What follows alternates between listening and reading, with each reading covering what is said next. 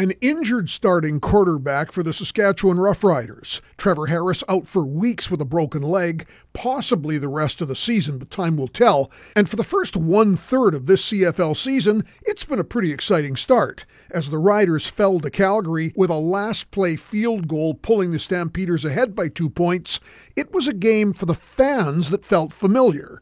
Not a lot of offensive production by the Riders, absolute mayhem in the closing seconds as the green and white pulled ahead and delirious fans thought their team was on the way to a one point win. Then the harsh and inevitable reality of a Calgary field goal with no time remaining. Quarterbacking will be a big challenge for the rest of this year. However, the Riders will start cycling in and back many of their most effective players in the past. This season isn't over yet, not by a long shot, and this is where management and coaches are challenged. As for the fans, the only thing that counts is winning.